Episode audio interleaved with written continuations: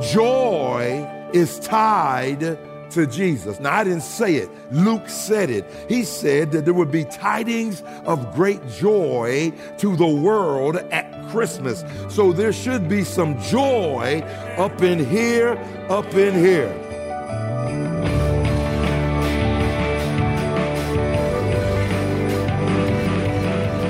Welcome to Treasured Truth with Pastor and author James Ford Jr., Senior Pastor of the Christ Bible Church in Chicago. I'm Steve Hiller. Glad you're with us today as we're going to take just a short little break from our series and uh, focus on Christmas for a couple of days here. A message called Joy to the World. And, Pastor, that's a great song. We hear a lot about joy. We sing about joy this time of year. But it seems like with the craziness of Christmas, sometimes joy can be lacking as we get just so caught up in, in, the busyness and everything we feel like we have to do in the season. For the person who's feeling that today and they're saying, man, I know I should have joy right now, but I don't, where do we find that joy? We find it in our Lord and Savior Jesus Christ. It's like whenever you're feeling that way, something's got to be out of kilter. Mm-hmm. Uh, and usually, what it is, you know, remember the old trite but true statement Jesus is the reason for the season. Yeah. And so, when you make him your priority, you attach yourself to the joy that's independent of all of the busyness, of all of the rush of Christmas. I mean, we enjoy uh, who he is. So I celebrate the fact that, you know, we put our Christmas gifts under a tree. Hmm. God put his Christmas gift on a tree. Yeah. When when we came into the studio today, you said, "How are you doing, Pastor Ford?" And I gave you my trite answer. I give it to everyone. I'm doing fine because I don't have a problem that Jesus can't solve. Yeah. You know, which means then I'm living independent of my circumstances most of the time. I wish it was every time, but most of the time, yeah. Steve. Yeah. And, and, so, what does that mean? I attach everything to Christ, and that's where I find it. So, not only is joy found in Christ, where's my peace? Ephesians two eighteen. He is our peace. Not He gives us peace. Yeah. He is our peace. Uh, what about our sanctification? What about our wisdom? First Corinthians chapter one, verse thirty and thirty one. I mean, so it's like when we find our everything in Jesus, generally we won't worry about anything. Hmm. And listen, when He's your everything, you don't worry about anything. That equals joy. Absolutely. And we're going to continue to look at that in today's broadcast. So if you can, join us in Luke 2 as we begin this message Joy to the World. Here is Pastor Ford. Some people cause joy wherever they go. Some people cause joy whenever they go. I wonder which category. Look at your neighbor and say, which category are you in? Now, most of us at the 11 o'clock service is not in that latter category, but I know a whole lot of folk who came to 8 o'clock, they're in that category. Uh, you may have heard about uh, the church where they had uh, the servicemen's pictures, the ones that died in the wars, Second World War, Korean War, all of that on the wall. And uh, one of the little Sunday school kids said to the pastor, it said, the caption said, uh, dedicated to those who died in service. Little boy uh, said, Pastor, can I ask you a question? He said, Yeah. He said, Which service did they die in, the 8 o'clock or the 11? Well, come on now. You know, there are believers, don't look around, uh, that when you look at them, uh, they act like Schleprock with the cloud over the. Remember Schleprock from the Flintstones? He always had a cloud over his. I mean, they act like their spiritual gift is criticism, that they've had a charisma bypass, that they've been baptized in lemon juice. You ever seen folk like that look so sour all the time? Like they got something in their mouth and it's real nasty, so they can't spit it out, they just hold it. Praise the Lord. I love you with the love of Jesus. Look like you got some of that love from that other fellow. Spurgeon, that great preacher of the 19th century, was asked by one of his students, When we preach, what should we do? He said, Well, when you preach about heaven, smile. He said, When you preach about hell, your regular face will do. And, so sometimes, I'm not here, not a Christ Bible Church, but sometimes services are so dead, Sister Kim, that one time uh, a, a man had a heart attack and they called the paramedics and they took out 10 people before they found the dead man. Go ahead, look at your neighbor say, That's dead. Yeah, that's dead. Uh, but listen, listen, listen. Joy is tied to Jesus. Let me say it again because I don't think anybody heard me. Joy is, now I didn't say it. Luke said it. He said that there would be tidings of great joy to the world at Christmas. So there should be some joy up in here, up in here.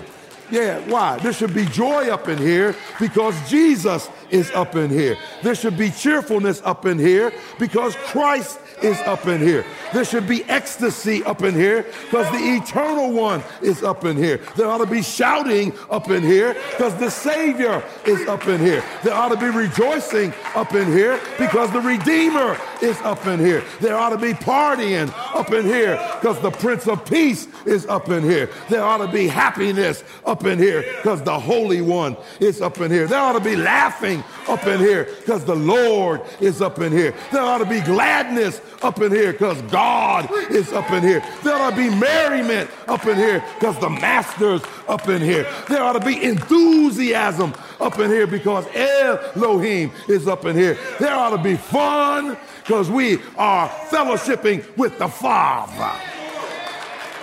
Yeah. Well, I'm preaching better than you, amen, and I tell you that. Can't wait till I get to a Pentecostal church preach this. Here's what Thomas Monson said Finding the real joy of Christmas comes not in the hurrying and scurrying to get more done, nor is it found in the purchasing or the receiving of gifts. But we find real joy when we make Jesus the reason for the season. Come on, give the Lord a hand. Yeah. Hmm. And so there's seven elements of joy here. Notice, first of all, in this text with me, the mutual exclusiveness of joy. The what? I know what you're saying. What is that all about? Fear not. The first thing he says is, Fear not. Now, why would he tell them to fear not? Because they had fear. And, and, so, what does he do? Jesus did it all the time, didn't he? First thing he said, fear not. How many in the Bible? Come on, holler it out. How many fear nots in the Bible? 365. That's one for every day of the year. So you ought to go in in the coming year and find you a fear not for every day. No matter what your fear is, there's a fear not for your fear. And why does he say fear not first? Because we need to understand uh, that if he dealt with what was on the outside without dealing with what was on the inside, then what's on the outside can negate what's on the inside. Let me say it this way. He said, Fear not, because they had a storm on the outside. But he had to calm the storm on the inside before he calmed the storm on the outside, because if he left the storm on the inside, even when he calmed the storm on the outside, you still have a storm. And so he says, Fear not. In other words, joy and fear is like oil and water. If you have joy, you have no fear. If you have fear, you have no joy because they don't mix. So the presence of fear means the absence of joy. Uh, let, let, me, let me quote somebody you're not familiar with, the Reverend Dr. Martin Luther King Jr., in his antidotes for fear. Listen to this. I wish I could say it like him. Fear paralyzes, I can't say it. Fear paralyzes. Fear confines. It's a prison without walls.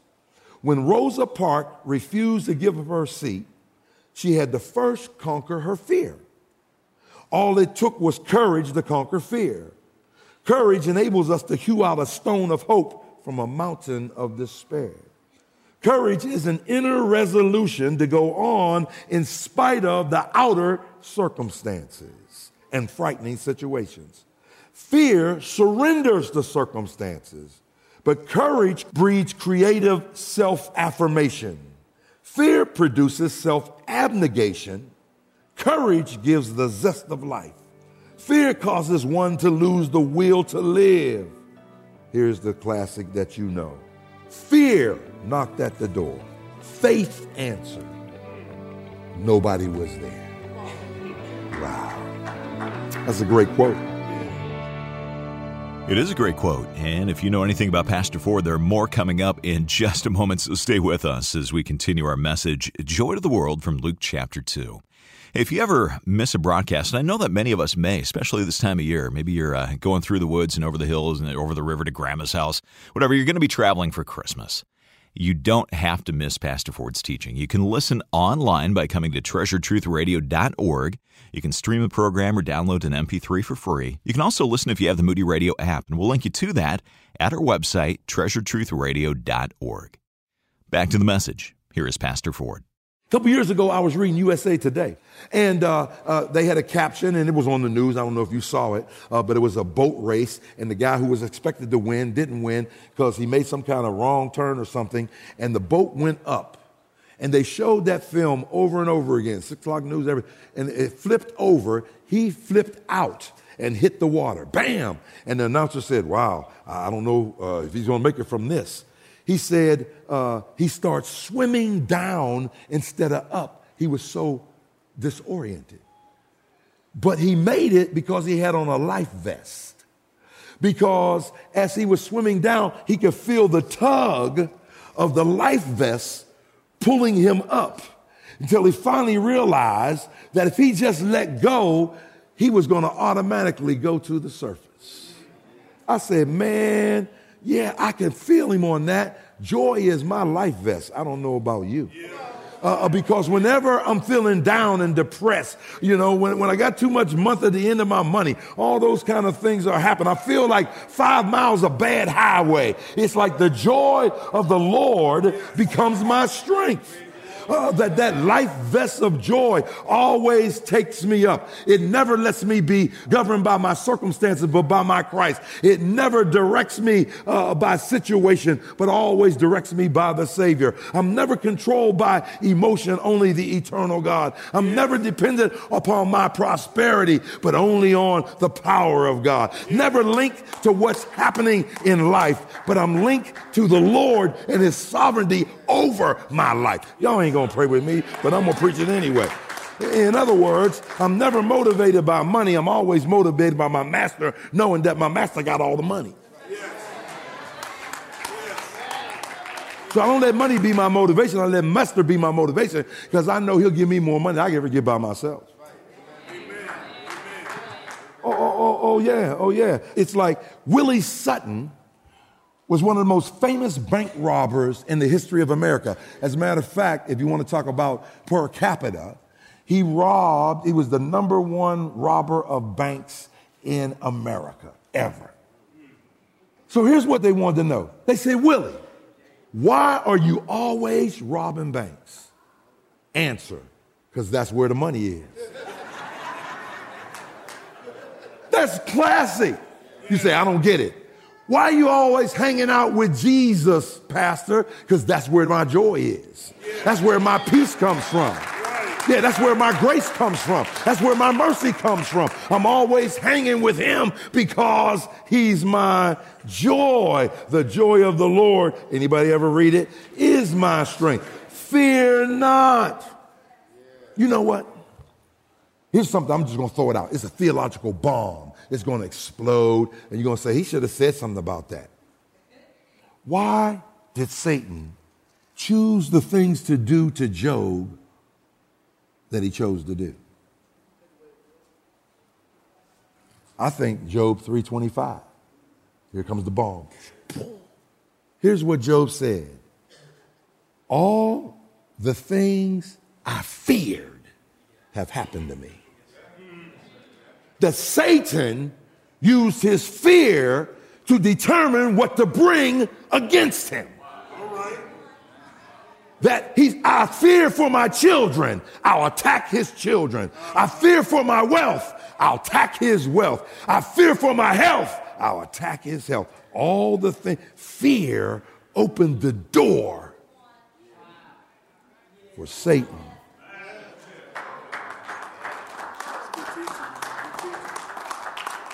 Yeah, God has not given us a spirit of fear, but of power, love, sound mind. And so perfect love casts out all fear. Last time I looked, love was a part of the fruit of the Spirit, which is also joy. Yeah. I'm going to leave you alone. Uh, how many here remember this position? Okay, some of you don't know, you challenged. Okay, let me tell you, before I was saved, I was in this position a lot. And Brother Gosa wouldn't be in the pit. Uh, he'd be behind me saying, all right, spread them. Okay, and here's the questions. Do you have any contraband in your pockets? Uh, no, sir, I don't. Uh, do you have any weapons on your person? No, sir, I don't. If I put my hand in your pocket, will I be stuck by a needle? No, sir, you won't. And then he pat me down. I say, wouldn't it be nice if before we could get in here, the Holy Ghost say, up against the wall? Do you have any contraband in your heart? Is there any fear there? Is there any jealousy there? Is there any malice there? And then if he find it, then he arrests you and make you stay in church all day.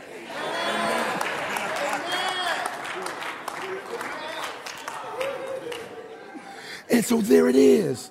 See, we, we look at the greener grass of somebody else's worship, failing to realize their water bill is higher. That they chose to, it doesn't mean that they're not going through what you're going through, but they chose that despite what my circumstances are, what I'm, I'm going to worship the Lord. And I don't know about you, I come in plenty of times not ready to worship the Lord. I come in plenty of times, tore up from the floor up, and then they'll sing a song like, Mary, did you know? And all of a sudden now, I could feel uh, that joy increasing. I could feel, I wasn't crying tears of sadness. I was crying tears of joy. Mm. Here it is, number two. Uh, not just the mutual exclusiveness of joy, but look at the movement of joy. It says, uh, Fear not, behold, stop. Behold, the word behold uh, literally means change your focus. You see, they're, they're captivated by the wonder of that angel. How marvelous that John saw an angel and fell down, man, started to worship. Angel said, oh, don't worship me, worship God. And I, and I imagine, I imagine John saying, I fell down because I thought you was. And if you look like that, I wonder what in the world. Yeah. And so they're captivated. Whoa! He says, change your focus. Not on us, on him. Oh, man. Look, look, the movement of, of joy is this behold. In other words, look at point one, uh, where he says the mutual exclusiveness of joy. He wants you to turn from fear. Uh, but then, uh, uh, uh, point two, the movement, change of focus. I want you to turn to faith in the one that's going to be born. Wow, that's it. A change of focus. In other words, the, the old preacher would say it best I woke up this morning with my mind stayed on Jesus. See, many of us in here today, now not all of us, and don't look around, have the wrong focus because we're already thinking about the turkey that we put in before we came to church and already getting things ready to put our finger up in case I go too long.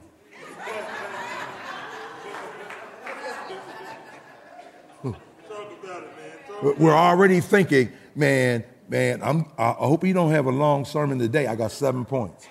And I do. I got seven points. And uh, I'm going to preach every one of them. And uh, you're saying, because I only have a couple more hours to get to the store before it shut down and I ain't get the gift. Mm. No, he says it needs to be a different focus. I, I did an acronym for Christmas. Let me give it to you.